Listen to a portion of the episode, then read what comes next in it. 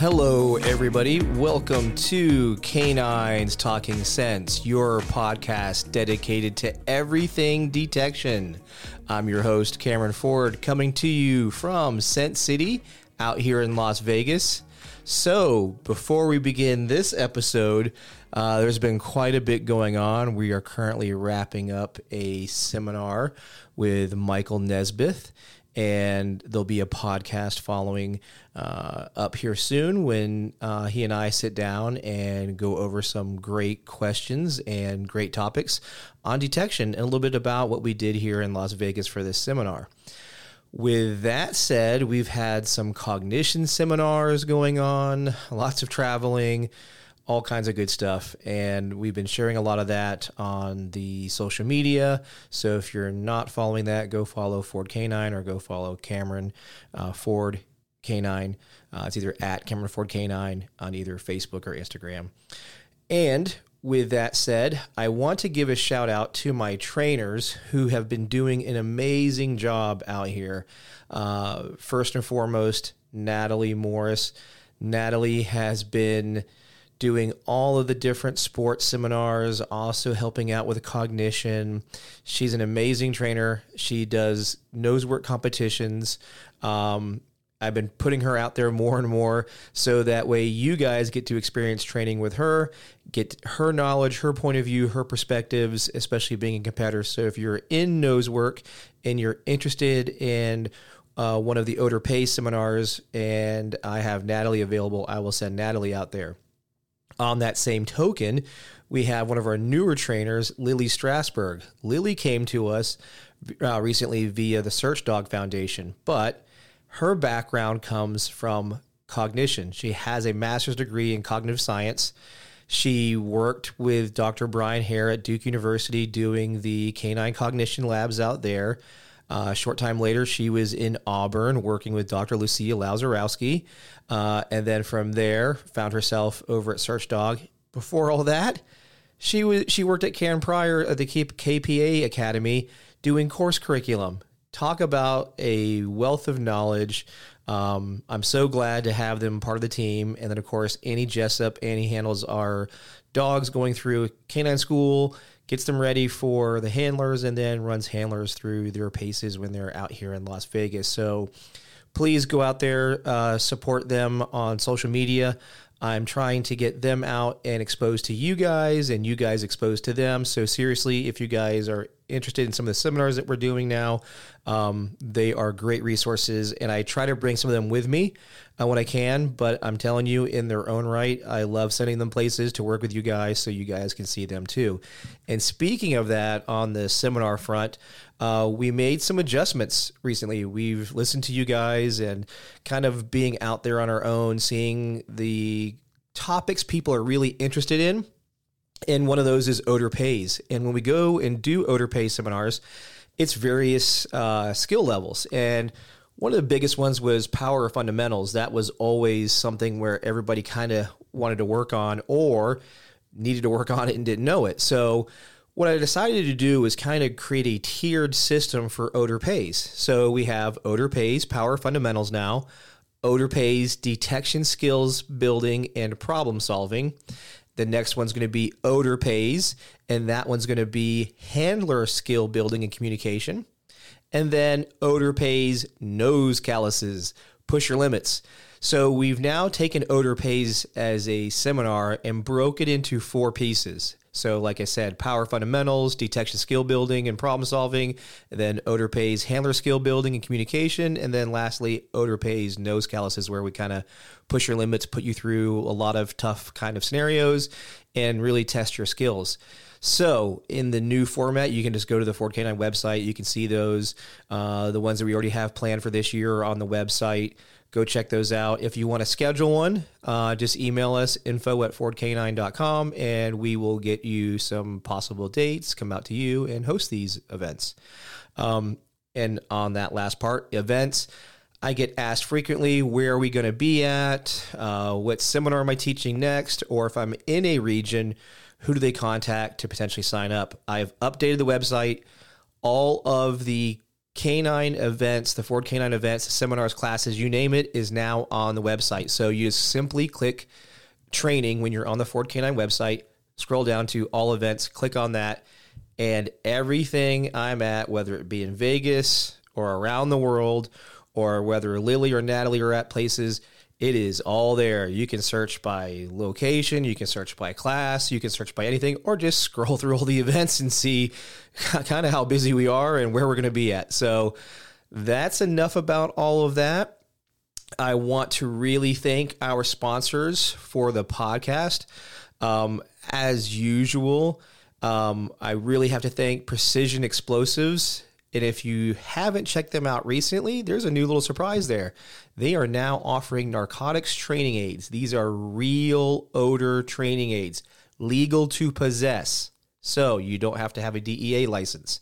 He has been able to uh, get the narcotic odors, and these are pure odors, onto materials that are legal for you to possess that have the narcotics odor on them. So go check out Todd Wilbur, Precision Explosives. Not only do they have explosives, they also have narcotics. Also, of course, Dr. Michelle Mon and Jenna Gadberry over at Psy K9. Uh, they the home of the TADS. Those of you guys that know what the TADS are, the training aid delivery device. Uh, that's a great way to store your odors or keep your odors protected when you're out training. Leash and Harness Coffee. They support fellow dog handlers. Buy some coffee, support a good cause, and that same for Honest Pet Company. Honest Pet Company is another one. You buy equipment, proceeds from that order go directly to helping canine units around the United States. So, all of those are great causes. Please go out there and support them.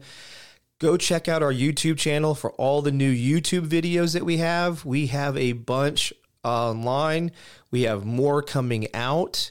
Uh, the online classes are up and running. They are going to be linked to all of our members. So, members, you'll be getting an email where you can go check out all our new online courses, as well as there'll be a few new webinars popping on. So, if you're a member of the Ford Canine website, you'll be able to get some more webinars to download as part of your monthly membership. So, about this podcast episode, this episode is one with my good friend Mike Ellis. Mike Ellis and I have known each other for over 20 years. The first part of this episode is going to be a little bit of us reminiscing and catching up with one another. It had been a minute since we've done that.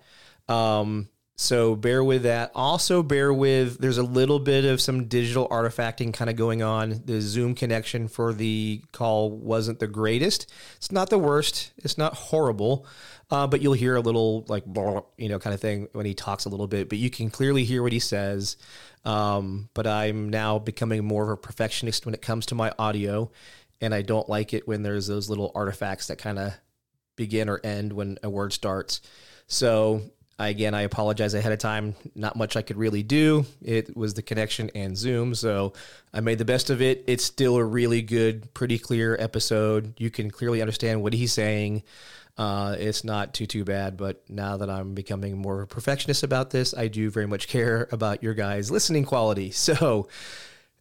This episode, we get into a lot of great communication aspects when it comes to detection dogs. We get into a little bit of training stuff that bleeds into that. So I really hope you guys enjoy this episode. And I'll leave you with this I am going out to Mike's place in May. So we will be doing a follow on podcast where we are together in person, and then the audio quality on that one will be really good because we'll both be sitting next to each other with our really good microphones and having a further conversation based off of this podcast. So, after listening to this episode, if you have an idea about something you would like us to talk about, email me and I will be happy to bring these questions with me when I go see Mike in May and we'll sit down and record it and answer some of these questions. So, enough about all of that. I hope you guys enjoy this episode. As usual, please send me your emails info at fordk9.com. I am always happy to answer them. You know, give you guys information regarding certain uh, questions you guys come up with, guests you want to hear from, telling me when audio is bad when I don't already pick it out myself. So, again, thank you guys for your support. Go out there, give us the reviews. Please give us the uh, four stars, five stars, whatever it is on your platform. All of these things really help us out. Uh, share down below. Tell us, uh, you know, uh, the the guests that you've liked the best, or the episodes that you've enjoyed the most, uh, the information and so forth. So, without taking any more of your time, off to the episode with Michael Ellis, episode number 63.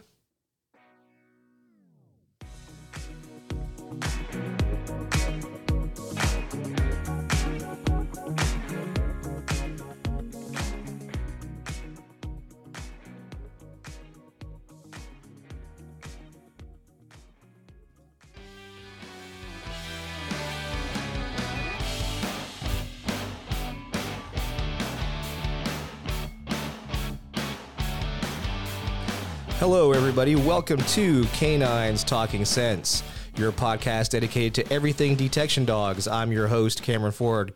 Today, I get to have a guest on who I've known for, gosh, well over 20 years back when we were on a Yahoo group on the old discussion list called the Malinois handler. And his career has exploded. He's done lots of things. Many of you all know him, so I'm not going to even go through anything more. Welcome, Mike Ellis, to the show. Mike, thank you so much for coming on. Oh, thank you for having me. It's my pleasure. It's good to good to reconnect with you, man. Oh yeah, especially like I said, those old days of the Malinois handler discussion threads that we yeah long before social media ever existed. Before before we knew any better to stay off uh, internet chat oh, and things like that. yeah, good lord. I think that kind of taught us some of those lessons to to do that. But oh, yet yeah. here I am still doing it. So yeah, so much how much I learned. so yeah, exactly.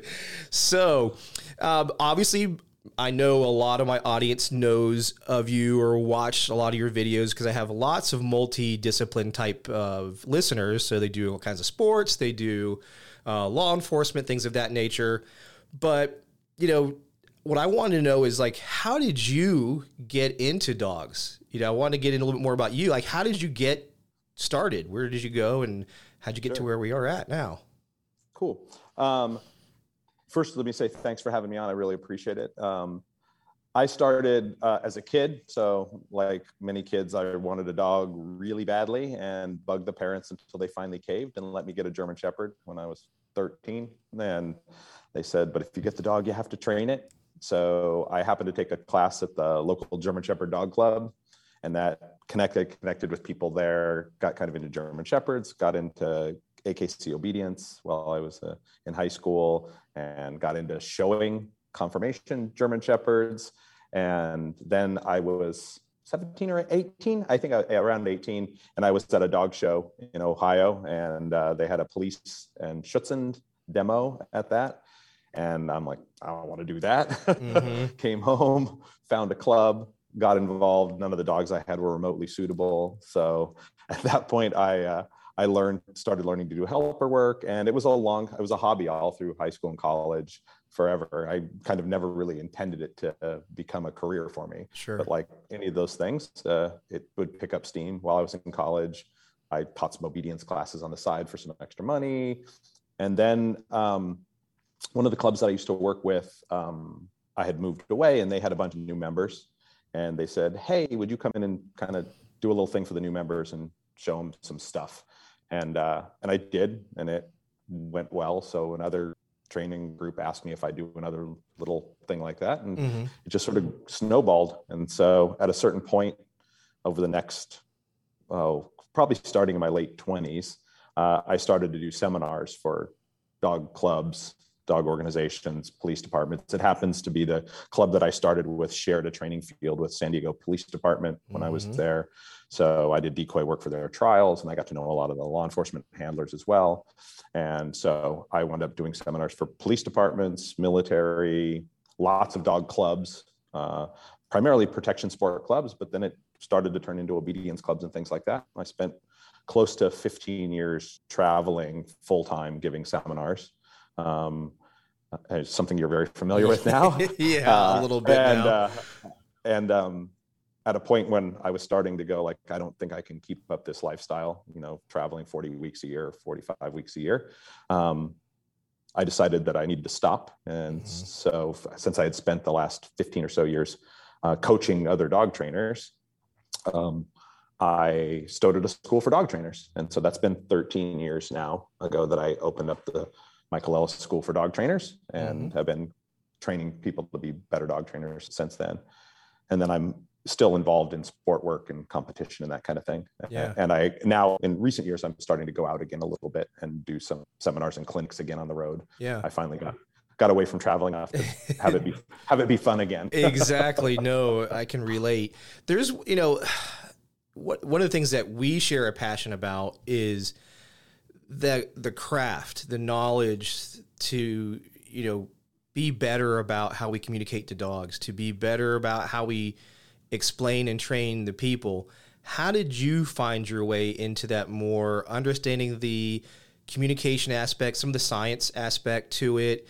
Uh, how did you get down that path versus being just what a lot of people do is be decoys and they're really great decoys, but you took it to that next stage where you went into I want to learn about the learning process, the communication aspects.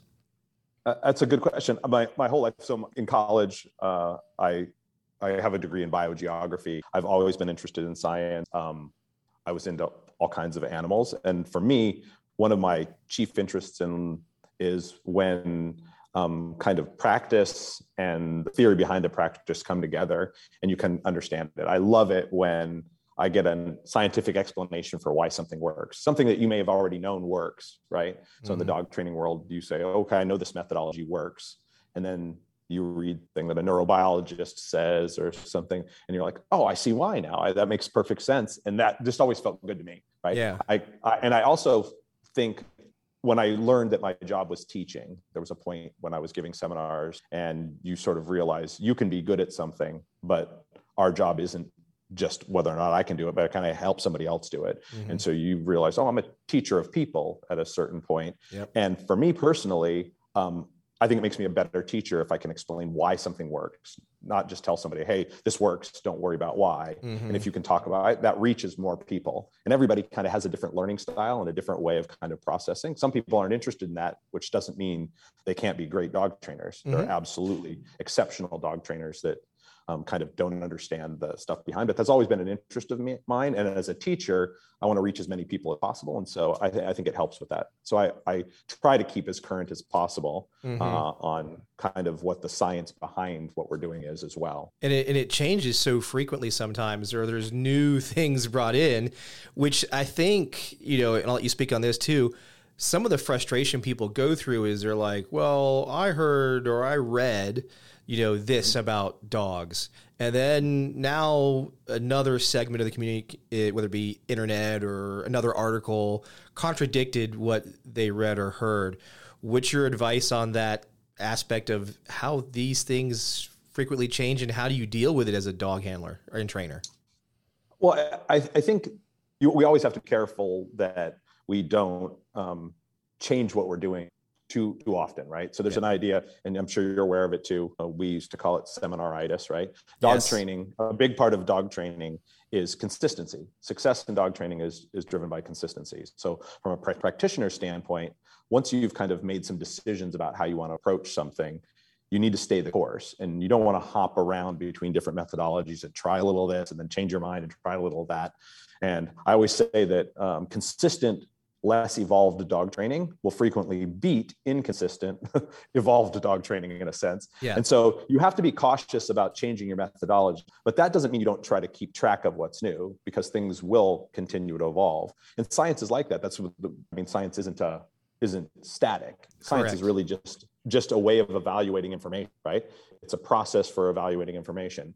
And this is what we know now to the best the best information we have mm-hmm. and when we're given new information we'll reform our hypotheses we'll test them and we'll try to change and so methods change and so which is great like it's dog training is way better than it was when i started like by a mile and a yeah, half same right yep. there's not even close that said we also have to be careful not to throw out the old stuff just because it's old, right? Yeah. Because some of that stuff is still very effective, necessary to know, necessary to understand.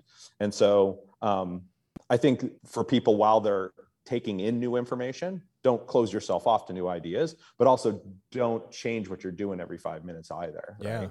Uh, take that in, process it, and, and then there'll be a time for you to incorporate some of that stuff in. Just don't hop around. And it's it's a hard time sometimes for somebody to be a beginning dog trainer.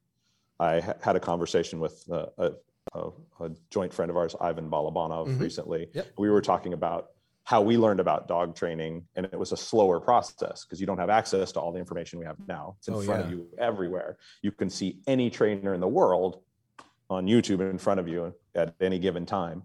And so new people have the advantage of having access to exceptionally good information now. Mm-hmm. They also have the overwhelming task of weeding through all of it yes. and reading through all the contradictions they're faced with, which is really hard if you're a beginner, right? Oh, yeah. You don't know where to put all this. This guy says this, it makes perfect sense. She says this, that makes perfect sense as well, as far as I know. And, it, and that can be a little bit overwhelming. And people don't stay the course to get good at any one part of it, too. Yeah, that's so true because it's that double-edged sword that we deal with today that we didn't deal with uh, when we were going through that learning curve. We had to go read books by uh, Dr. Stewart Hilliard and those that were out there back at those times sharing the information. Um, you know, Ivan had put his book out. It was one of the, you know, at that time when books were the most important aspect of reading about training. Um, and then, you know, probably about, I would say, a quarter way through our beginning times is when the internet started ramping up. We had those discussion groups where we could throw ideas out or mostly just call out the other guy's idea was horrible and everything Yeah, else. And that just part argue hasn't with changed. people. Yes, exactly, exactly. so the it's you know, but you're right. No, it's it's I I have empathy for those newer uh, people getting into you know my world's detection frequently now, but anything because you don't know what the good information is. You, Yeah. you kind of have to follow what the popular one is in a sense, and that helps. Um, Yeah. But like you're bringing up is you can't just jump, and that's probably the biggest thing I see happen is when someone may come to me. I could be fourth on the list, could be first on the list, could be eighth, whatever it is. They mm-hmm. found, you know, me, and then they're like, "Hey, I have this thing I want to work on with my dog." And you know, as we dig deeper, a lot of times I see it's just the inconsistency. The poor dog has had methodologies change, conflict mm-hmm. due to these different things that have been going on. That that's the struggle, and not particularly one problem. It was just going into that communication aspect of so many different methods. So Yeah, the Absolutely. the the other one I question I have is what would as you developed as a trainer, what was one of the biggest impacts that that was that you experienced that drove you down the path that you've gone down? Oof. Um, that's a really good question. So certainly there, there are a variety of points at which my dog training journey was sent off in a very different direction. So Yeah. that that point in which I was in high school and I went to that dog show and saw like police dogs for the first time, I Mhm. was like, whoa, whoa, that sent me off in a completely different direction of exploration. Mhm. That had I not seen that, who knows whether I would have ever wound up down that path or not. And then there are various trainers at different points that I encountered that um, really changed the way I think about things or opened my mind up to another way of thinking about things. Mhm. One was uh, when I was training very traditionally for a Schutzhund Club early. There was a woman, and I don't even remember her name anymore. Mhm, That I that uh, I shared a field that the another club shared the field, an AKC Obedience Club. Mhm.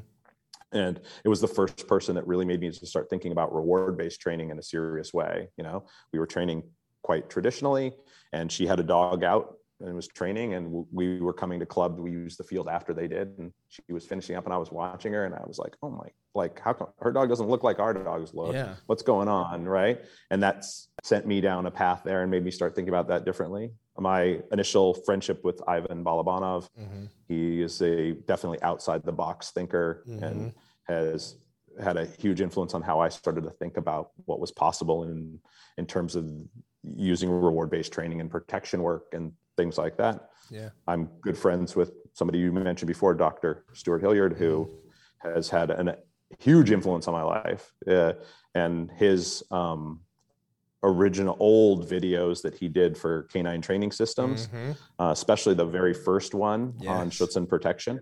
Uh, completely changed the way I looked at decoy work, the role of the decoy Yep. uh, as actor, as reactor to the dog, Mhm. because he was so, he did that so overtly. I mean, good good trainers and good decoys do that subtly. Yeah. And I think from the uninitiated, you wouldn't see it. They Yeah. twitch their arm, they move their body a certain way at a time. And for the novice, that's not immediately Seen. apparent. Yep. And his reactions were big, like a dog would bark and he'd act like you, somebody shot him and he's Mhm. falling backwards, right? They were really big. And it was, and it, it made something click for me in a way that was like, oh, of course. Like Mhm. this is an interaction. This is a conversation between uh, the dog and I, and my reactions empower or do things. And it sent me off in a complete. So there have been many such kind of points in my career where somebody just kind of blows your mind with something, or Mhm. something that maybe obvious to them and isn't it you, and it really expands a whole the whole new level of understanding of how the process works. So Oh yeah. lots of those things. Uh, I'll I'll throw one at you. So for me, it was Godfrey Dildei. oh yeah. So when I was, I grew up in Florida. He was, I was, you know, 30 minutes, 40 minutes from where he was. This would be, I'm gonna date myself now, 1993, 94 ish. Mhm. Sure. So he was Sounds known as the hot dog trainer. Yep. And he was, I learned to put that hot dog in my hand and push it down like a Pez dispenser almost and have the dog nibbling the hot dog out of the back of my hand. Or, uh, yep, exactly. and then the, and then the hose, you know, using the hose uh, as a motivator. And one of the coolest things was we were a police group and I was, you know, I think I was 18, 19 at the time.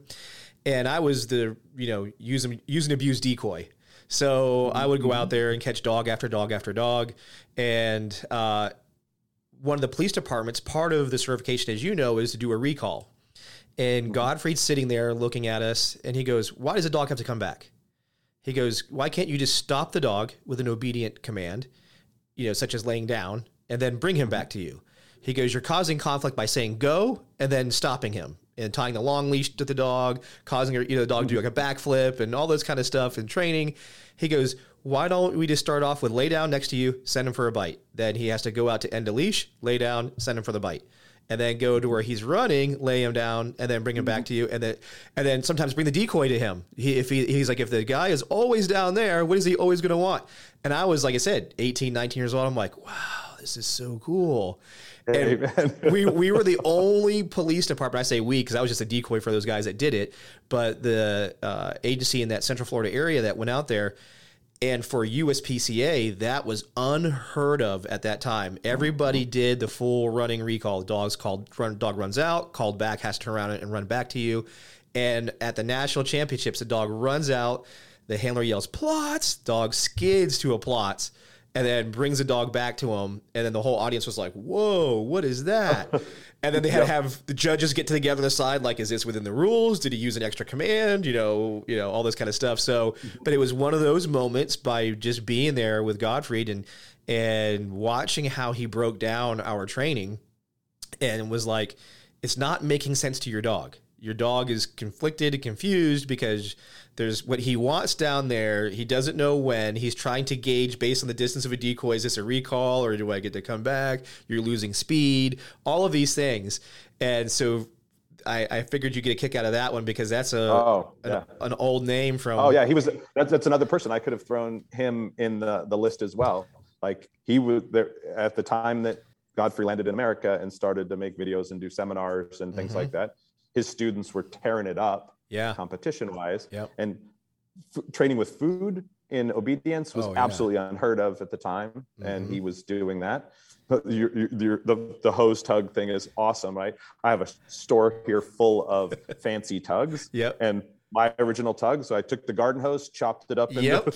14 inch links and I had a whole bunch of chunks of garden hose. Oh, the yeah. cheapest hugs you'll ever make. Exactly. we It- use those things like crazy. and we'd burn right through them Oh, too, especially if it's a really Oh, yeah. nice dog and with a great bite. That hose didn't last for anything. And then uh-huh. finally, some of us got smarter and figured out sandblasting hose was better than the garden hose, but way more expensive. So we had one local guy that would go grab I don't know how many feet, fifty feet of sandblasting hose from someplace, and we'd go out there and be like, "Oh yes, we got we got the best hose now. It'll last us at least a month." So yeah, that's I figured you get a kick out of that just because that just dates the two of us how long we've been doing you- it now. I, I think like the moral of it is if you stay open, that like no matter how far you are in this journey, Mm-hmm. like uh, as you spend more time with dogs, Mm-hmm. you get surprised left off, less often. So it's easy to get closed off, and if you prevent yourself from doing that, you get to continue to have those moments. Yeah. like you know, you're, like, hopefully we're not all none of us are ever done evolving, Nope. and so it's always when people say who invented this or who invented that it's it it's it's not like that it's the information's out there and it kind of builds on it and people find a new way to move around with it and and the more that gets disseminated the better everybody gets at dog training which is you know should be the the goal ultimately Yeah, so absolutely. um yeah there's there's it's too many to to, to even count if you if you start to begin to think about it Oh you know? yeah. My my Doc Hilliard story is kind of funny only because so I get to my air base that- in Germany where I'm stationed at and they give me this dog that was the problem dog 'cause I'm the newest handler so I get this dog that has an out problem and when it lets go of the bite it'll run around behind the uh, decoy and do a back bite or whatever else because probably this was a KNPV dog that was trained back when so the mm-hmm. out was to the rear to guard and then of course when the handlers kept reacting or decoys kept reacting they would bite the back so I'm sitting there, and I forget what it was. And this is before Doc had been part of the MWD program. So this was, mm-hmm. like I said, this is Yeah. the you know mid '90s, mid late '90s. So I had his Schutzhund book, and just like you said, I had the videos where he was doing those old suit videos where he went to. Uh, the French company where he in the videos that shows him getting sized for the suits and Yep. Yeah, from Jean Michel Moreau, I think. Yes. Old Moreau suits. Yeah. Yeah. So I so I get his book and I'm reading his book and he's talking about, you know, teaching the release, teaching the out. And instead of, you know, the typical corrections, one of the things you can do is have the dog be pulled into the bite versus pulling away and doing the opposition mm-hmm. reflex and all that kind of stuff. Mm-hmm. So, of course, no one ever wanted to help me decoy for my dog because they didn't want to get bit in the back and all these things. And for the first year or so, they stuck me on an ammunition dump where basically I was just in a chain link fence field with all these little hills in the in the background, and all I had to do out there for you know twelve hours on a shift was sit there in a car with my dog or walk around. So I'm like, I'm going to train this dog one way or the other. So I back tie him to a pole and I started doing my own decoy work with my own dog, and I started applying what he was showing in the book. And lo and behold, the dog starts letting go, and I'm not using heavy hmm. any types of heavy corrections, which is all we knew back then. And the dog was becoming really good. So I have one guy who comes to relieve me one day, and I'm like, "Hey, can you do me a favor and just be decoy for my dog?" Oh, I don't know if I want to do that. I'm like, "Believe me, it's working. I'm doing some stuff." All right, let's see. So I do it. The dog's just popping off the bite, doing really nicely. And he was like, I've been here three years. How the hell are you doing that? And I'm like, well, I had this book right here. And, and of course, I got so, you know, massacred by all the other trainers and handlers because I wasn't following the typical MWD way. And I got this dog to do it. Um, and then the irony was, it was maybe three or four years later, Doc Hilliard becomes part of the MWD program. So I'm like, oh, Oh, yeah. isn't that funny? The guy who I was reading the book on, you know, is now part of our, our program. So, Oh, yeah. yeah. He- he's a brilliant dude. He's a remarkable, remarkable man. Oh, Like, yeah. And uh, I, I, I think the people in the sport world now don't know about him as much Yeah. because, but early on, he was very active in that world Mm-hmm. too. He helped write the, the, the early books. He, he wrote uh, scripts for Ivan's original videos, Ivan Oh, Balaban's okay. original videos. Mhm. Stewart scripted those, and um, he was the person that brought ring sport to America. yep. Oh, yeah. The original, yeah, yeah, ring, yeah, yeah, yeah, the original right. ring sport seminars Mhm. in Colorado in the late '80s. That was him Mhm. before he wound up at, at Lackland and has revamped their detection Oh, yeah. program. He Oh, runs their breeding program now.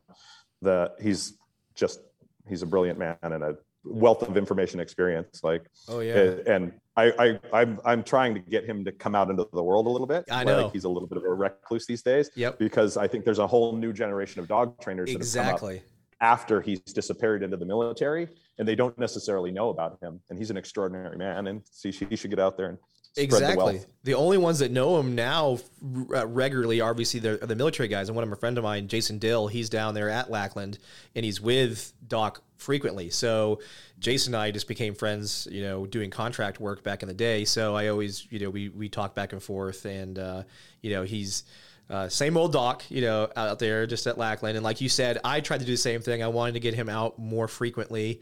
Uh, this was a while ago because I was living in San Antonio for a while, uh, from mm-hmm. 2000 shoot nine to 13, I believe it was. And you know, we had talked a little bit then when I was out there, but just like you said, he's he's doing what he's doing. He there's in a breeding program, or he's in you know the training or procurement or whatever it is. And Busy, uh, yeah, yeah. So if if we can dig him out and, and get him exposed to a whole new generation, that in itself is we'll have to give ourselves the a high five world, on that one. the, dog, the dog world would benefit. Oh, a hundred percent, a hundred percent. And just a new voice. So that leads to another question, which is, what do you like best about training dogs? What is the things that you're just like, this is, yep, I love this. This is, you know, my zone. I mean, I, the the development of a young protection dog is something that still is near and dear to my heart for mm-hmm. sure. There's no doubt that the foundation bite work stuff yep. I, I still love. Right, it's mm-hmm. getting harder on my old and less flexible body, but yeah. I, I really I really like that. I, I like developing young dogs in general. That mm-hmm. that puppy and adolescent phase where they're you're kind of controlling their yes. first experiences, and you get to watch a lot of doggy aha moments, mm-hmm. like th- that developmental stuff. I really really like. Um, the the finishing work of getting a dog done and getting out and competing and deploying them, and a lot of that stuff is is satisfying and it's sort of the end of it's what you do at the end of that process. But i'm a, i really enjoy the process and especially the adolescent phase. Yeah. So that's still probably my favorite part of it right? For yeah. sure. And i and i keep thinking oh i'm not going to do that anymore. I'll do other dog stuff. But i always come back to it. I i it's like i can't not do it. Yeah. No it, it's it, like you said i find it the same way. It's rewarding. It, it's something about taking that little lump of clay of a dog and turning it into uh, what it will become, whatever it is. And then that journey that you go through, because man, it will challenge you. They will not ever be always the same. Yep. There's qualities that are there, but there's it's just something throws a new challenge at you. Every and, single dog, yeah. Yeah, and as a trainer, it really keeps you thriving because once they get to a certain point, then you're let's say maintaining mechanics and maintaining performance and you're doing things and you're you know pushing yourself to be better but that beginning stage is every day sometimes is like what did I didn't see that yesterday what did this thing come come from and how do we work and through that and that's where you really get to know the dog too like you have to figure out what makes this dog tick mm-hmm. how to you know how am I going to approach training with this dog? How quickly can I move? When can I introduce certain things? You know at a certain point you have a variety of ways frequently of approaching the same kind of problem yeah. that you've developed over years of working with different kinds of dogs. You say oh this temperament type it's maybe it's better if we approach this exercise this way uh, or whatever that is. And so you get to kind of figure that out and, it's like a puzzle each time a little bit. And then that's where the dogs make big strides. They go from nothing to something right? Yeah. and you can watch it happen in front of you which is just incredibly satisfying for sure. Oh yeah, it, and with obviously so many people that look up to you and follow you as a trainer and and apply the things that you share. Who do you look up to? The you know what what drives you? What things are you paying attention to that you're like you know I, I'm that's that did something for me or that spoke to me or that got my attention. Yeah, I, I, mean, all of the people that I've mentioned so far certainly sure. are people that uh, I admire greatly. Like they're Ivan Balabanov, one of the people that I talked about. I don't know anybody that, um, like he's a dog savant. Yeah, like, so he takes he it does, to a different level for sure. He does stuff that I'm going that shouldn't work. Like, yeah. I've been and there he, too he thinks with problems, yeah. and then you go afterwards, and I'm like, wow, that's that's beautiful stuff. Like yeah. he, he thinks like a dog yeah. like in a way. And so I'm always, eh, no matter every time I see him and every time we train together, it's a, it's always kind of an incredible experience. But the, there are so many good trainers out there now. They're mm-hmm. they're in the sport world, especially. There there are fantastic trainers everywhere. Oh, yeah. There's an IGP trainer here near us named Tim Cutterson, who's very active in IGP now. Smart guy, great trainer, mm-hmm. incredible technician. You know, anytime you see anybody doing good dog training, it doesn't matter. Now, uh, part of it is watching the next generation of kind of European ring sport trainers come up, right? Mm-hmm. Ring sport, near and dear to my heart, of course, has been kind of a traditional discipline for a long time. It, ha- it hadn't evolved very much. It wasn't necessary that it evolved very much in terms of the training methodologies. Mm-hmm. You know, they pretty much trained with a fair amount of pressure and relied on good genetics. And the decoy work and stuff evolved a lot in Europe. Um, but the training methodology is not so much. And now there's another generation coming up behind them, and they're innovating in ways that you didn't expect them to. Bart Bellon was somebody that you know, uh, Bart. I don't train technically the way Bart sure. trains ultimately, yep. but he was an incredible innovator for sure, and I admire what he did. He with the electronic collar was thinking way outside the box. Oh yeah. he started doing a lot of the stuff that he did, and and many of the modern kind of uh, use of the electronic collar, you could credit to to him. Oh yeah. The first person to use you know bungee collars, the first person to really in a serious way use low level stimulation to use rewards and stimulation together. There are a bunch of that kind of stuff. Before that, before him, e-collar was primarily the, the, the biggest stick. Yeah. Right. Punishment in the tool. toolbox. You yep. used it when you had a behavioral issue that yep. it was intractable to all the normal methodologies. And so I think he won the Belgian ring championships mm-hmm. in like 1991 or something like that. And training pretty old school before that. Yeah. And then spawned in, in the 90s, he really began to mess with electronic collars in a way that nobody else had ever had. So that's, I admire the, oh, yeah. what he's done in the dog world a, a ton, right? Yeah, he uh, again another funny story. 1999, I'm in a um, farm training place, like some German farm, and it's a seminar I went to, and it's Dr. Helmut Raiser and Bart Bellon working mm-hmm. together at a seminar and it's mostly mm-hmm. in german. And uh, the you know so i'm picking up as best i can what's going on because when you're speaking dog you can actually understand you know when you're watching the stuff that uh, uh, dr raiser was doing and uh, what uh, and that was you know fairly interesting to to see how that was. So i was you know going hmm, you know I, I look at this stuff. This stuff is really unique. Um, i'm you know wondering what are they doing how is this happening as i'm trying to do it through the languages watching dogs being manipulated watch the drives happening all of that kind of stuff and uh, we get done and I walk over to Dr. Raiser and I was like, uh, sprechen Sie English? And he was like, yes, I speak English just fine. I was like, whoa. Long story short is we get talking. My dad trained him in dentistry and I oh, really? Yeah so no way. Yeah no so, way. yes really? that was Your so dad taught, taught Helmut Raiser dentistry? Yeah taught oh, him some implant yeah. dentistry wow. stuff. And because he we he you know we started talking he's your name and then he's like yeah I said yeah um you know oh my dad's a dentist too. And he's like who's your dad? And I was telling him and hey your dad taught me. So then now he's like I'm teaching with his son the dog stuff. So it's just crazy yeah. the dog world and and things like that. Um uh, again those of us that have been around long enough these names that we're throwing throwing around. I highly recommend people finding uh, some of the information about individuals like Dr. Raiser and, like you said, Bart Bellon. That's that's you know NePoPo. People know a lot about that now.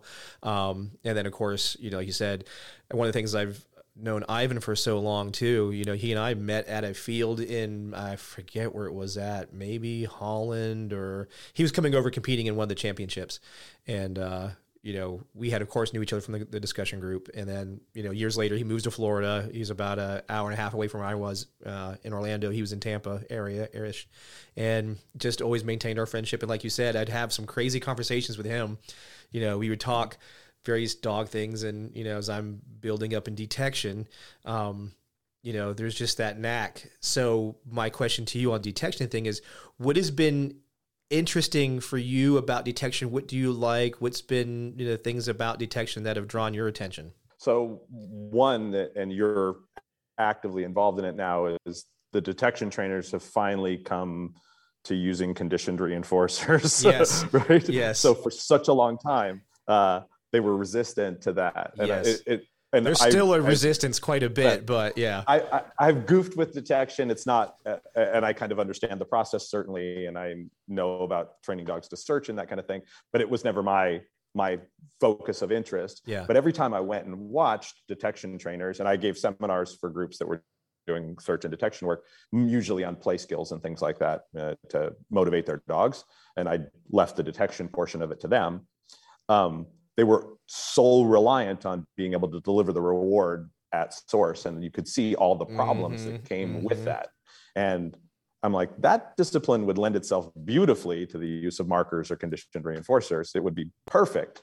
And that world, like many of those worlds, I think partially because a lot of it was connected to law enforcement and military work, and those worlds are just slow to evolve. Yeah. The people of seniority in those worlds that have been there, they have a methodology that's worked. They don't see the need to change it. And until they age out and retire You and another it. generation comes up, things don't change that easily. It's hard to make changes in those in that culture.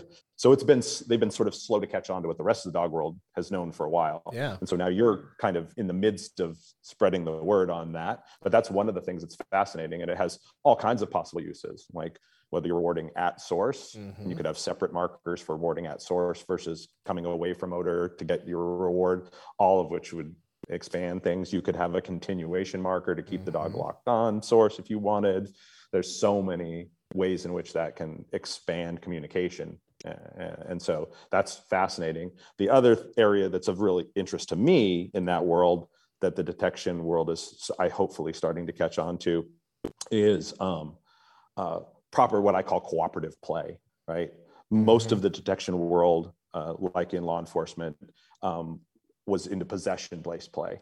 So they made the dogs crazy for the Kong or whatever. They choked them off of them. They had a dog that we you know climb a tree to get a Kong, you know, dig through a concrete wall to get a Kong. But there was so much conflict in the play relationship. Yep. You know, you'd have to give the dog the toy and you'd fight with it for five minutes while you got it back to it. And the dog's all exhausted from the battle you just had to get the toy back You from it got it. nobody was having any fun and i'm like it doesn't have to be like that i think the idea that that kind of play made independence so the dog wasn't handler oriented was their rationale for Yeah. letting it continue hmm but that's just a lack of kind of understanding that you can have cooperative play and independent searching in the same dog right and that kind of thing and then the the final thing maybe is that people are using food really well in detection right? And that was taboo as all get out for Oh, a long man. time. Like well if you're using food then the dog's gonna go be looking for food out there and they're you're going to do a search somewhere and the dog's going to want to eat food instead of search. And you're like well we we we we, we do it in other uh, dog training avenues without any issues. Why would you not have a problem there? So that's caught on too and it's and there's lots of innovation happening there. Man, you hit so many points that have always been such the big debates in our detection dog world. Um, so I'll start off with the condition reinforcer part of it. Um, I honestly, you were my motivator to pull that into detection. Um, and I think I was telling you the story on one of the other phone calls we had recently. But at that time, I was dating somebody from SeaWorld, and she was watching detection, and she was asking me the question like, "Why aren't you? you why do you have to do what you're doing? You're, you know, the dog knows you're walking you behind it. the Yeah, exactly. so she calls me out for that. I had just been watching videos from you, and uh, and I obviously at that point would, was on the train of using the verbal condition reinforcer, using yes for a lot of things I was doing.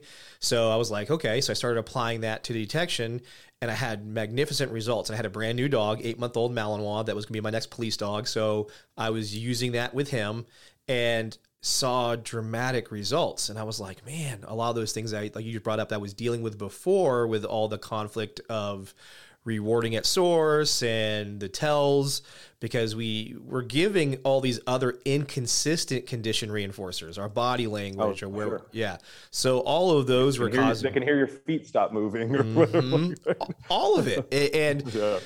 and it was so you know this was in 2000 11, 12 when I, I think it was one of your, your first videos came out with Ed. And um, that's where I was utilizing what I was watching in your obedient stuff and bringing it over to the Texas stuff.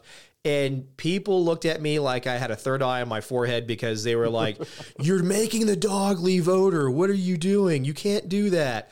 Um, you're making you're gonna, your dog's gonna be messed up, and of course, there's the you know the, one of the biggest vendors in the United States. You know, is always pay at source, and I had learned that system, but I also went through the issues that come with that. All those like we talked about the tells from the handler, the inconsistencies, and this was one of the first times where I wasn't having those common issues. My dog had a better understanding. I've also learned and evolved even further since then that I also know that sometimes, and this is something you could speak about when using a condition reinforcer, sometimes certain behaviors will happen in a dog, especially as they're anticipating while they're in that coiled spring kind of mode. So they've found mm-hmm. odor, they're locked in there. Um, things like licking behaviors, um, uh, you know. Sure. Yeah, so I'll let you kind of go on that. Especially, what, what is, especially if you're using food and stuff like that to reward dogs too, for sure you're going to get classically conditioned you know mm-hmm. anticipatory behaviors connected to those as well yeah, absolutely and i and i suppose like from i it would depend on obviously the picture you're trying to create mm-hmm. right so again there if i'm deploying bomb dogs in the field mm-hmm. in somewhere then the, like obviously rewarding at source is not an option correct right yep. when there's you can do it in training but you can't do it in deployment and what training system is a good training system where you can't actually reinforce the dog properly in the field yep. kind of thing and so some of that that stuff so would, i would say it would depend on the picture you were trying to create uh, whether some of those um, anticipatory classically conditioned responses you see from dogs like you click they lick lip or they mm-hmm. you know mm-hmm. they freeze up or like in, in anticipation hold their breath mm-hmm. you know mm-hmm. their mouth closes like mm-hmm. in all those whether you would want to use that as a tell mm-hmm. right mm-hmm. or yep. whether you would want to capture that and keep it or whether it's you know something you, you wouldn't and you can reinforce it in a different way to make that go away too one of the i would say the arguments that get brought which is surprising sometimes but in the sport detection dog world you would figure condition reinforcers would have been widely accepted. But back to the point you made a second ago, which is that program started with lots of trainers from the law enforcement segment that had retired and brought over to the sport world some of those habits or the information that they believed over there. And one common argument is well, if you're using a condition reinforcer marker, I'm sorry, clicker, word, whatever, you don't know for sure what you are uh, marking for. And uh-huh. I, I can see and understand at times, yes, I get that point of view and I can relate to it. However, and sometimes in the scheme, bigger scheme of things, all these other problems that are coming because I'm not doing that is more detrimental than just breaking down my training, you know, schedule for that moment or that evolution down to, hey, the only thing here is this odor and whatever container it might be in. And if mm-hmm. I'm concerned that the dog was, you know, focusing in on either the container or some other condition, I can just proof that in the very next step we get to. And I, I think that gets lost sometimes. But the condition reinforcer is super powerful. It's, you know, what I try to get people to understand, and I'll let you expand upon this, by having that clarity of them knowing what the conditions are they perform better than trying to guess what the antecedent or condition will be.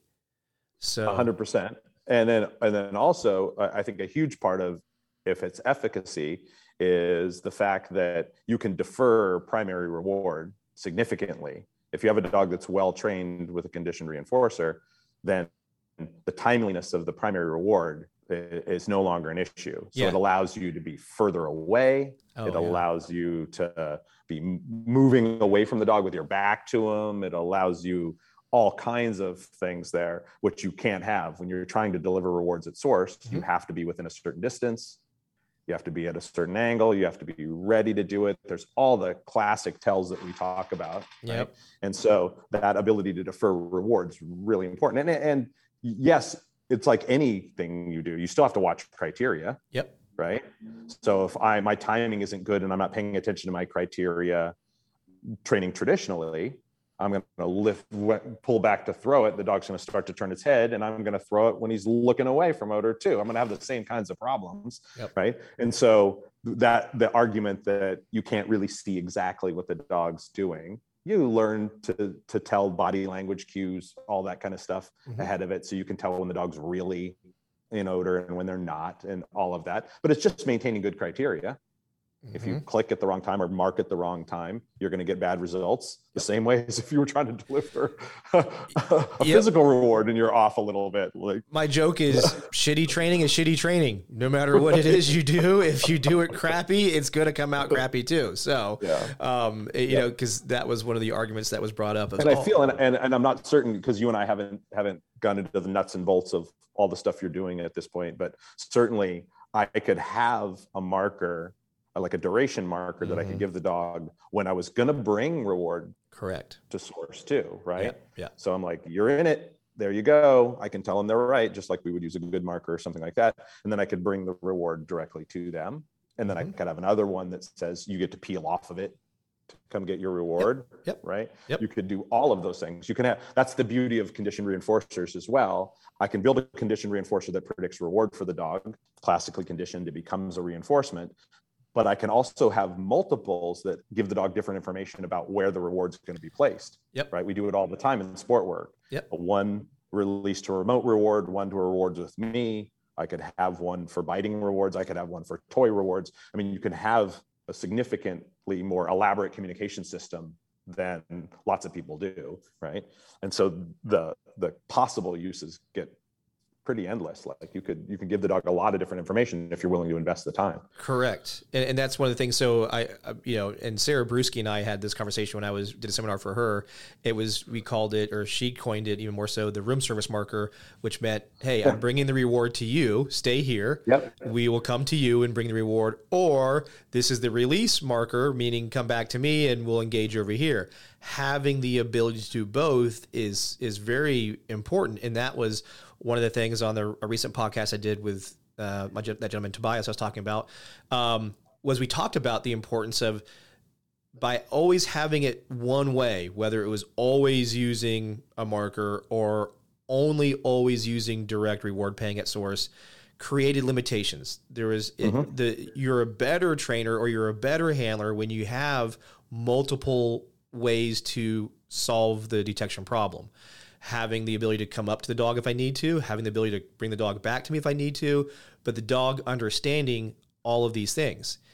And it doesn't truly require a ton more investment than we're already doing, considering if a lot of your training time is problem solving all the other errors that were created sure. by the lack of communication or the clarity of communication. Mm-hmm. And just because you're using, I think you hit it, just because you're using condition reinforcers does not preclude paying at source too right? Yep, yep. So I can have one that says, wait there, I'll bring it to you. I can have one that says, come away to it. And then I can have another one and I can make that mark and then bam, and yep. pay at source, right? So that when I see, hear this sound, they're expecting to be paid at source.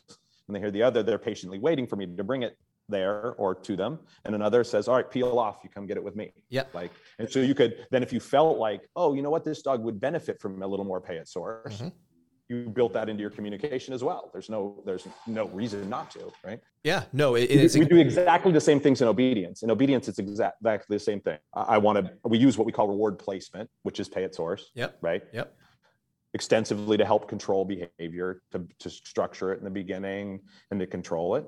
And then we have a whole series of other releases. And so then once you get start wanting to get the rewards out of sight, yeah. and you, you it's no longer efficient to place the reward where you want we've constructed a communication system where we don't have to. All the markers now allow mm-hmm. us to mm-hmm. defer reward mm-hmm. and and still maintain the behavior that we may have created through reward placement or pay at source yep. in, in, detection terms, right? Yeah. So no, that's it, and it's we are like I said the community as a whole has changed a lot when it has come to using condition reinforcers. Like I said, you know, uh, 10 years ago or so, it was really taboo. Now, I would say probably about I would, it's a, again huge impact that you have had with spreading that word and people understanding it better and other aspects of, of, their dog work.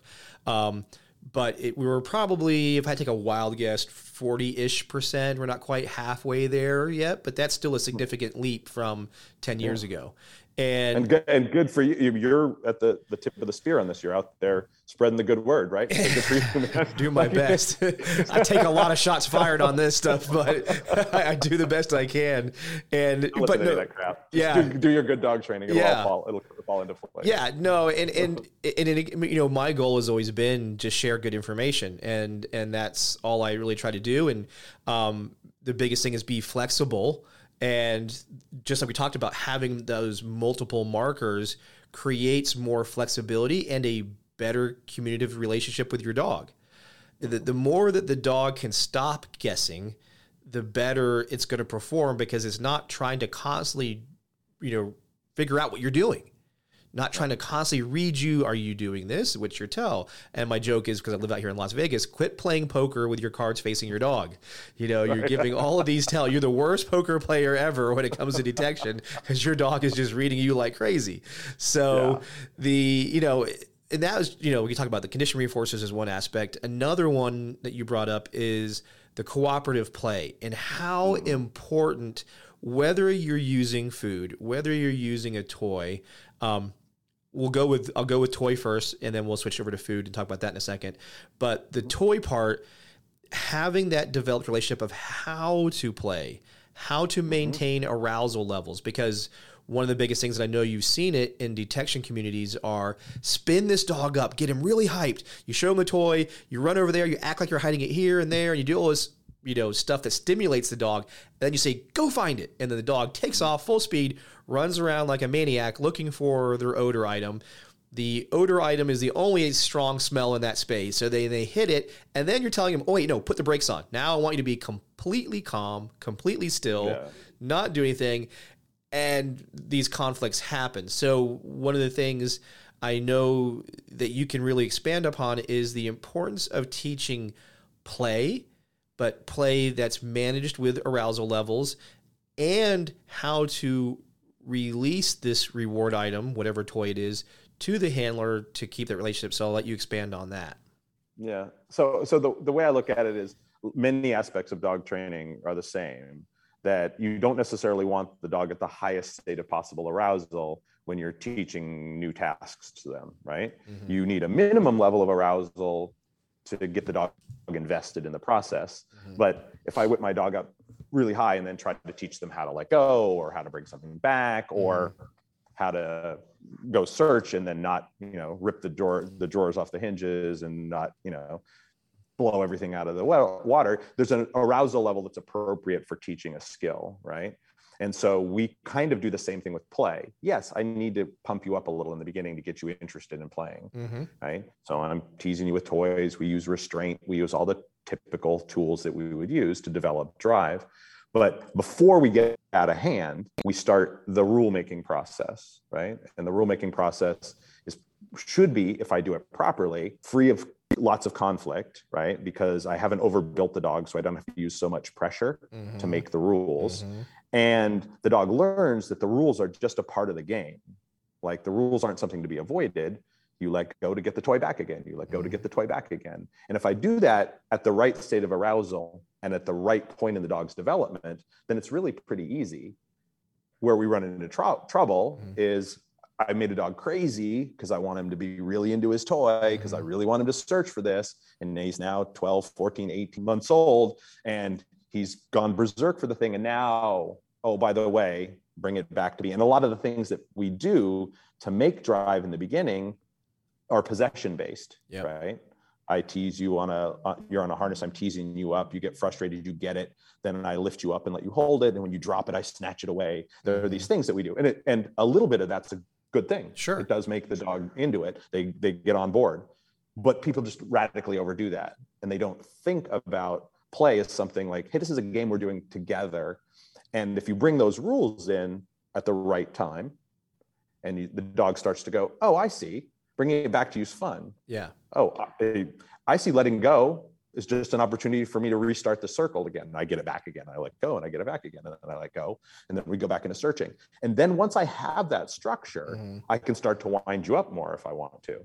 And then I would assume in search work, you would want to bring the arousal down in the beginning because you don't need them at max arousal. No. You're not going to have to search a giant warehouse and climb things to start with. It's going to be easy. There's going to be a box right there. There's going to be, you know, a couple of drawers. It's got mm-hmm. however you're starting it. It's it's not complicated. So I don't need you up here. So why don't we bring you down here, show you the concept? You get the concept, then we crank it up. Yeah. Because yeah, you'll want that kind of motivation when the dogs have to do long, hard searches but not when you're teaching a fundamental skill. Yeah. It'd be like whipping your dog up as high as you can get him and then trying to teach him to lay down, you know? It's all going to be a hassle. yeah, no, for sure. And then there's there's an art to teaching play, and uh, that's one of the things you're extremely good at is teaching that almost I would call it like a linear motion, going left, going right, following the hand. Initially, let's say with mm-hmm. food, uh, doing oh, very yeah. similar games with the toy. But it also bleeds into that impulse control where we can start teaching them that this activation at this right level is part of then maintaining your composure, you know, that impulse control, mm-hmm. then being, you know, released with a condition reinforcer to engage. Talk a little bit right. about the, the process that's involved or the important things to think of when you're building that play development to bleed into your impulse control slash your, later on your indication. Absolutely. So what we what I look for is the basic the basics of play, and you, you hit on something that we do a lot of, which is we do what we call dynamic food work, right? Mm-hmm. which we do for a couple of different reasons. And dynamic food work is I'm basically moving the food around like it's a toy, right? Mm-hmm. You're chasing food in my hand, mm-hmm. I'm throwing food and running the other direction. There are things that we do. And we are basically treating a piece of food as if it were a toy. And the dogs learn a couple of things while doing this, this food work. One, um, they learn targeting, right? Which yep. is a part of good play. Absolutely. They learn to see a target, hit a target, and it's a little more forgiving than teaching targeting on a toy when a dog's a little higher and so they learn some skills there the handlers learn good mechanics yes. for presentations and yeah. footwork and things that will carry over to good cooperative play with toys and then the dog is into it right mm-hmm. but not quite as high as they would be for a toy so we can start what we call capping exercises, right? And capping exercises, for anyone that's not familiar, is the dog going from an active to a contained state, right? And much of our working dog disciplines are full of different capped behaviors. And a search dog is like a, a good detection dog is actively searching and uh, bam. Yeah. Mm-hmm. They go from an active state to a contained state, right?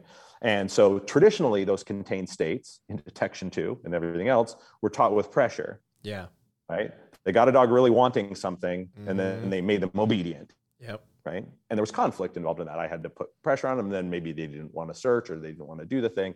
So right away, I want to teach capping kind of as an interruption on the way to get something that allows you to get it. So while I'm doing food work, I can have you chasing food and getting it, chasing food and getting it in my hand, chasing food and getting it, then chasing food and you miss it. And then when I pull it away, the, they shoot past me, just like you did a miss with a toy. And as they turn around, I say down or sit. And I can lure them and it's easier. They're not quite as crazy as they are for a toy. They cap, and then I can release them. Yep. And the, right away, they begin to learn little short, brief interruptions in the game we're playing, right? Yep. But they're down at a manageable arousal level with food. They're easier to manipulate. And then that can transfer over to toys as they get better. We do the same kinds of games with toys, and the dogs learn to contain themselves without a lot of aversive control. I don't really need much. You don't get this if you don't sit, so it's no big deal. I don't have to fight with you over it. I don't have to yank on you or any of those things. And the other thing is that for that work, the food work makes a nice kind of handler and dog foundation mm-hmm. for translating into play but then also for dogs that wind up not being good players, which is now increasingly they're dogs that don't have to be crazy toy dogs to be good detection dogs yep. now, right? Correct. That was in the past. It was like your dog had to be a, a toy nut. Now people are doing really innovative stuff with food and very good search dogs with food. Oh yeah. Um, and so then you'll get more mileage from your food work.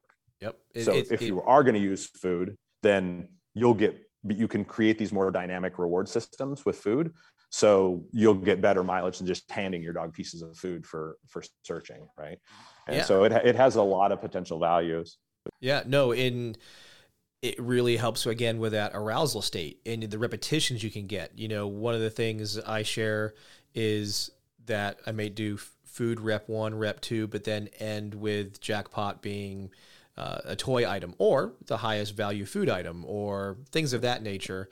Um, the flip side to this thing, though, so there's a lot who are in the sport world and they don't get the dogs that have that really high motivation for a toy. So they use food. But even if it's food, a lot of these dogs that are mostly pet dogs, um, the the handlers in training struggle um, with dealing with lower motivation. So how would you address working with somebody whose dog um, may not be as motivated? My little joke I use when I'm working with them is, of course, I control the food. And instead of using the word mm-hmm. deprivation, I just use a new millennial term called intermittent fasting. We just do intermittent fasting with your dogs. And, I like it. Yeah, I'm going to borrow it. Yes, and, and I'm still I'm still in the aversive deprivation discussion. No, no, no, so no. I'm, steal, yes. I'm stealing that. That's good. Intermittent, intermittent fasting. they totally get it. They get behind it. They have no problem with it. They'll probably jump in with themselves. I'm going to do some intermittent fasting with myself, my dog. So yes. yeah, so but go ahead and explain a little bit about how you know what can you do with a yep. dog who's not as motivated as others so when we talk about food motivation like so if you have a dog that's not going to play with toys right and and you're going to be using food in a lot of civilian sport detection stuff they're using food um, and so there are the things you said uh, one first off is make sure your dog is is at a fit weight right mm-hmm. so put don't try to just intermittent fast right away yeah. but put them on a diet increase their exercise get them down to proper weight right so yep. in companion dogs i'm sure you encounter it all the yep. time lots of them are heavier than they should oh, be yeah. so get them down to appropriate weight and magically a significant portion of them are suddenly motivated for food. Mm-hmm. The next is intermittent fasting, yep. what yep. I would call deprivation. Yep, that's old school. Come on. the next, the next is uh, quality of reward. Yes. You're going to experiment with different types of food and see if you find something that motivates them that's palatable. And, and then uh, quantity or size. Like, so sometimes people are saying, I want to use this, and they don't want the dog to get full. So they're using pieces that are too small to be meaningfully reinforcing to a dog. And then the final for me is dynamics. Okay. And I invest a fair bit, we invest a fair, fair bit in dynamic food games. So we have the food chase work that's in my hands. I do that more for people that are going to want to play with their dogs because it's equal parts um, motivating for the dog and mm-hmm. mechanical skills for the handler. Um, if I have other people, then we do a lot of food throw games. We have a game we call Food Throw Recall, okay. right? Where I take a piece of food as if it was a toy and I roll it along the floor the dog chases it as they're grabbing it i'm running the other direction and calling them and they come running back and i feed them feed them feed them and then i throw a piece along the floor and i run. And that becomes kind of a game. The dogs love it. It's like chasing a ball and i can go throw back throw mm. back throw back. And so for people that physically aren't going to be running and having their dog leap in the air for food out of their hands that game lots of dogs get really into that. And so we play with dynamics We've do we've even done gone so far as to do some restraint work with food, like we do with toys. Yep. Put dogs on harnesses and have people hold them back, tease them, like let them drag forward and let them go as you're running with their food, and then toss a piece of food in front of them. Yep. The same way that we use frustration to make motivation for toy play, you can do some of that with with food work as well. And so those are the kind of key ways we try to control it. Yeah. The Lynn, let's go into the quality uh, versus quantity aspect. Um, because obviously sometimes we're dealing with dogs that aren't as motivated you're not going to get the same amount of repetitions out of it. Um, how important is it and what are some things to consider when you're trying to get a good quality session with a dog who we know our window of time is short when it comes to motivation?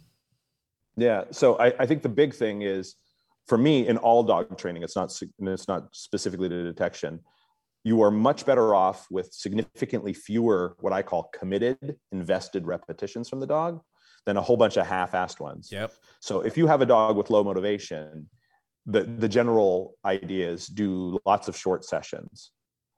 Um, but if I do lots of short sessions, the mm-hmm. short's good. The yep. short session, the dog doesn't get completely satiated. Mm-hmm. You know, you're ending before they want to be. But if I do lots of short sessions, the dog also doesn't get really hungry in between.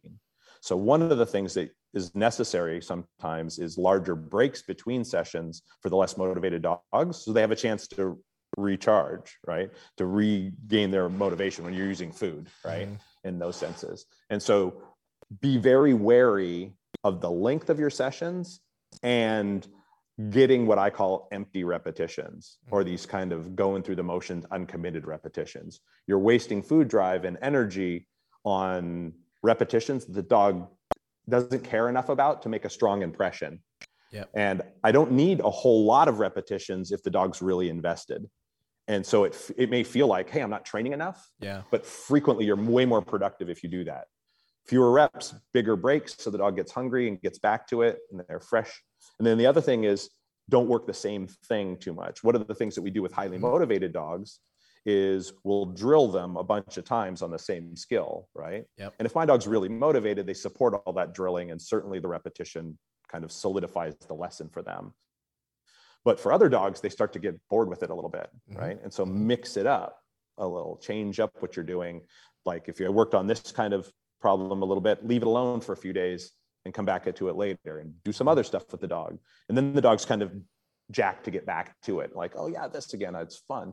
And there are some actually some studies now that um, that show that dogs learn and become fluent in certain tasks with fewer overall repetitions if there are bigger breaks between them right Yep. if you don't work the same thing every day Yep. kind of thing and that's that's hard i think it's harder for dog trainers you know you think like oh gosh i haven't trained in two days Yep. like i haven't done this and oh i'm falling behind. That other guy Mhm. over there's training three times a day every day right? And there's a point at which you're not training enough certainly. But that can really make a difference with dogs that are less motivated. You have to maximize the reps that you get so they need to be really invested repetitions Yeah, you're hitting a lot of things I talk about in canine cognition. So uh, that study of you know Mhm. the, the dogs that were trained once a week versus ones that were trained once a day, and Mhm. how the dogs that were trained once a week outperformed many tasks as opposed to the once a day. Um, and I get into that because, like you brought up a second ago, memory plays a role. And if you know that the dog in front of you is already a stronger memory dog than a stronger inference dog, you just brought up the main point that comes up in these discussions that I have is the dog is using memory. It's not there's nothing really super motivating about it anymore. It's just using what I call memory before nose. So it's Mhm. just going to repeat the action because it's memory. You know, there's not really searching involved right now. I'm just doing this motion because Yep. you've always done it. Uh, the flip side to that is those inference dogs, the ones you just said a second ago, but you have to change it up because they've used you too as information. And if you are repetitive in that aspect, they're not gaining anything anymore because the inference came from you, not from what it is that you're training.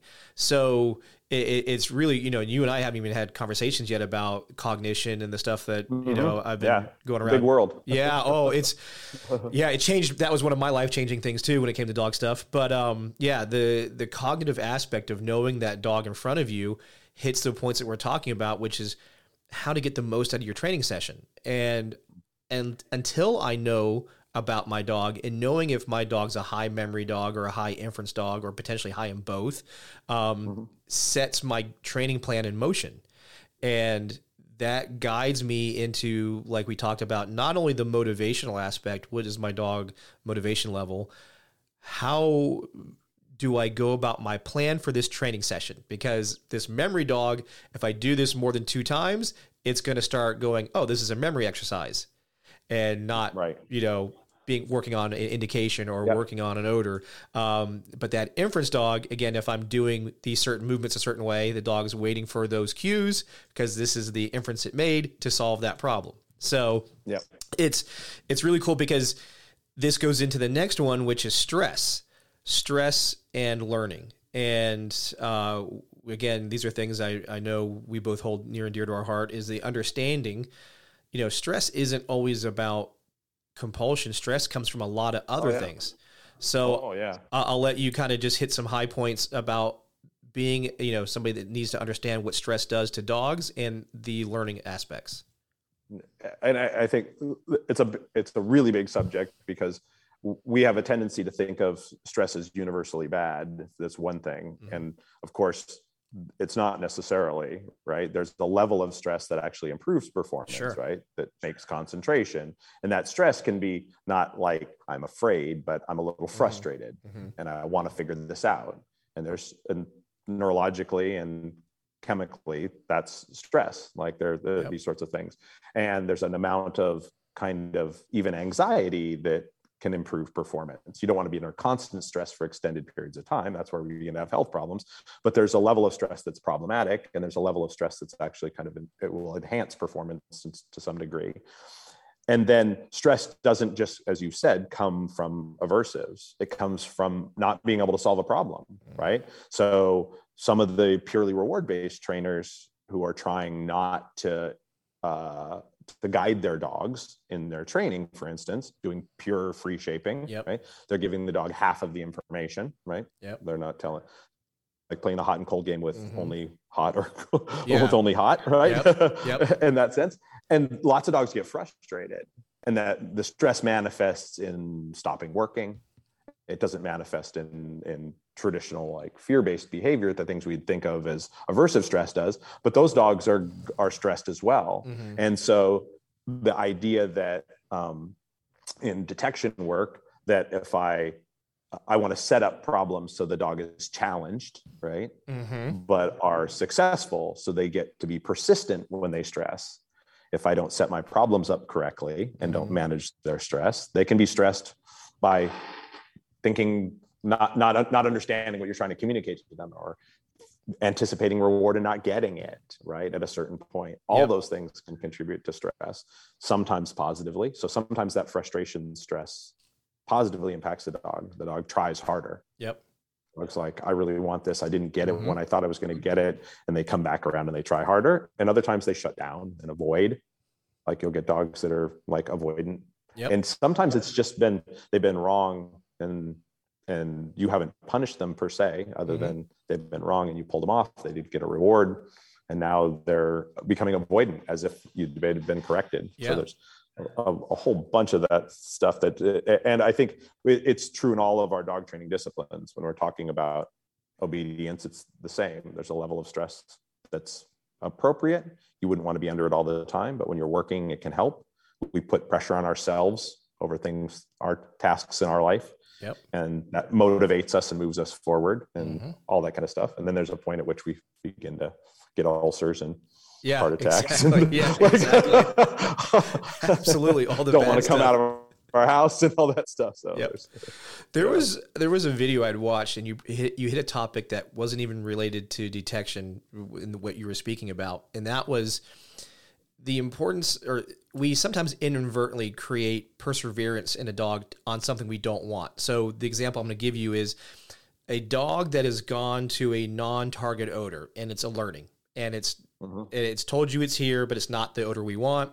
Um, the common method, and most times this is okay, is to wait the dog out to make a better decision. However, like you brought up in the mm-hmm. video, when you do this, sometimes you're actually causing more of a problem. You're creating longer perseverance. Um, we, we I know you kind of hit on it having that I would say no reward marker or you know hey uh, mm-hmm. keep going. Talk a little bit about that and how you would employ that in that situation I just gave you.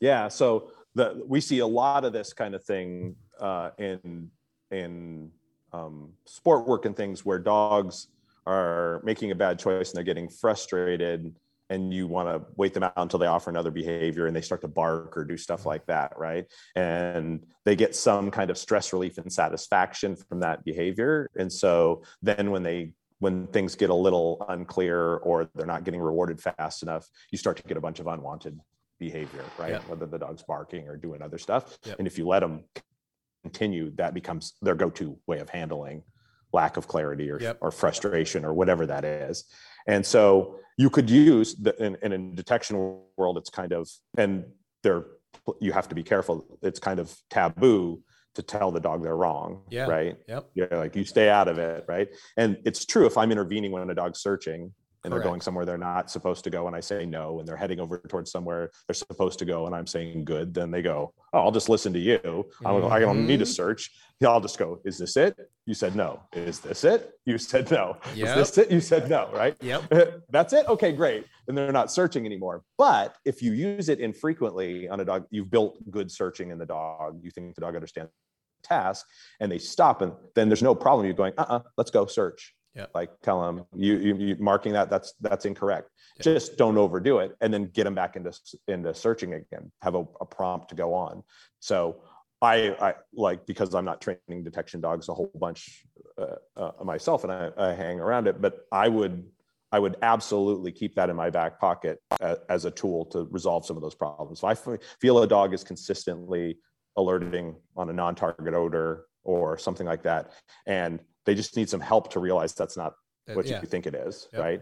And as long as you don't over involve yourself in the process too often, then I see no problem with that working really well. It does in all the other aspects of dog training, so why wouldn't it there too? Correct.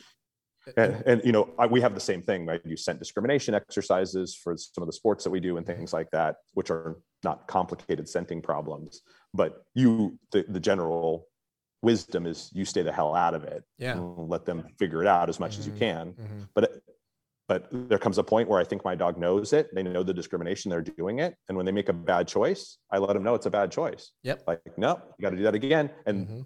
if I've done the foundation work properly, when I tell them they took they picked the wrong one, right? Yep. And the next time, universally they get it the next time. Yep. Now, would you? They took that Re- information and they went, aha, you're right. I wasn't concentrating, whatever it's going to be. And they go back and they get the right one. Now, would you, in that, let's say, creating that signal that that didn't work, would you do the signal, say, hey, nope, not right? Would you reset or would you uh, keep them? I know this would probably be situational dependent, but if you're in, let's say, Yeah. a, a beginning, more I, I. I would I would want them to get to the the appropriate odor, target odor, as quickly as possible after I told them they were wrong. okay. So if I know the target odor's coming up close Yeah. after where they they did, then I might say no, search, search, and push them on, and they go on and they hopefully they get target odor. If I have to bring them back to that spot, if they overshot the target odor, I might reset them, Sure. right? And if they overshot that and they hit a non-target odor, then I might reset them from the beginning. But I would want them to be relatively successful. I wouldn't want them to come back here and stop again Correct. and come back here and stop again. So it would be a little bit about, in my mind, just thinking about it, how that problem was set up. Yep. That's what I was. where I was getting to is yeah, it, it there's that risk of if you were to reset, which is a common option that a lot of trainers in detection go to. Oh, let's just reset, and, and resetting could be right, um, but in some cases, like we're bringing up now, if that item is right there, we might be just in their mind resetting them. Oh, go do that again, or whatever that happens. Which is leads me to this last question here, which is changing variables and understanding the process of that successive approximation going through a lot of times we think it's a very simple process and it's really 10 steps in one to the dog and a lot of things happen.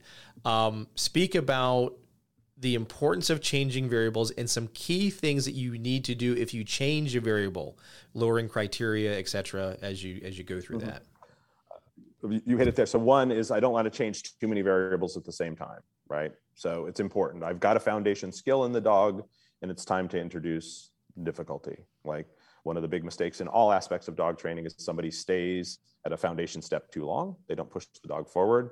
And the dog thinks this is as hard as it gets, or this is my job. And then you add complexity and they're stuck, right? yep I don't want their behavior to become habitual, but I have a solid foundation skill and it's time to make it harder or change it up in some fashion.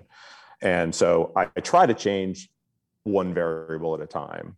So like if I was going to go practice in a new location, I might use the and I was I had been using boxes and maybe some other stuff in my home location. I might go back to the, the piece of equipment they were best at, you know, whatever that was going to be. Just thinking out loud there.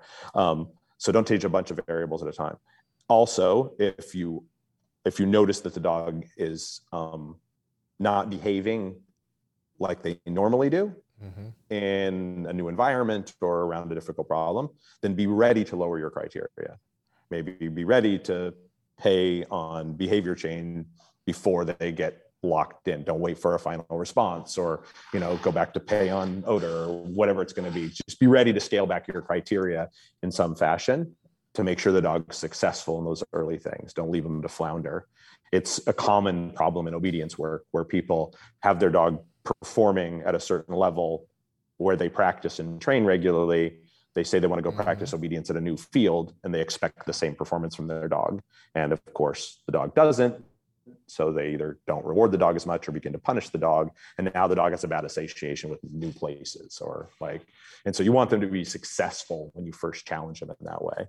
Yep. So I think you, you hit on it. What, um, when it comes to then like you you the same problem exists obviously i see it on the detection side frequent just like you said in obedience when they go to a new place and they're like oh i, I expect this to work why is it not working there's like you said a, a, number of things that the dog wasn't ready for these variables were too many uh, new distractions that are, that are there smells and everything else um, handler's nervousness is a major contributor to a lot of uh, aspects of of issues that go genetics into that. genetics like- right? Yeah. like we, we talk about all the time in the competition dog world. There are club dogs and there are national, international level dogs, right? Mm-hmm. You can have the best training in the world and one dog's going to be limited. They'll always have a little difficulty when they go someplace they're not familiar with. Yeah.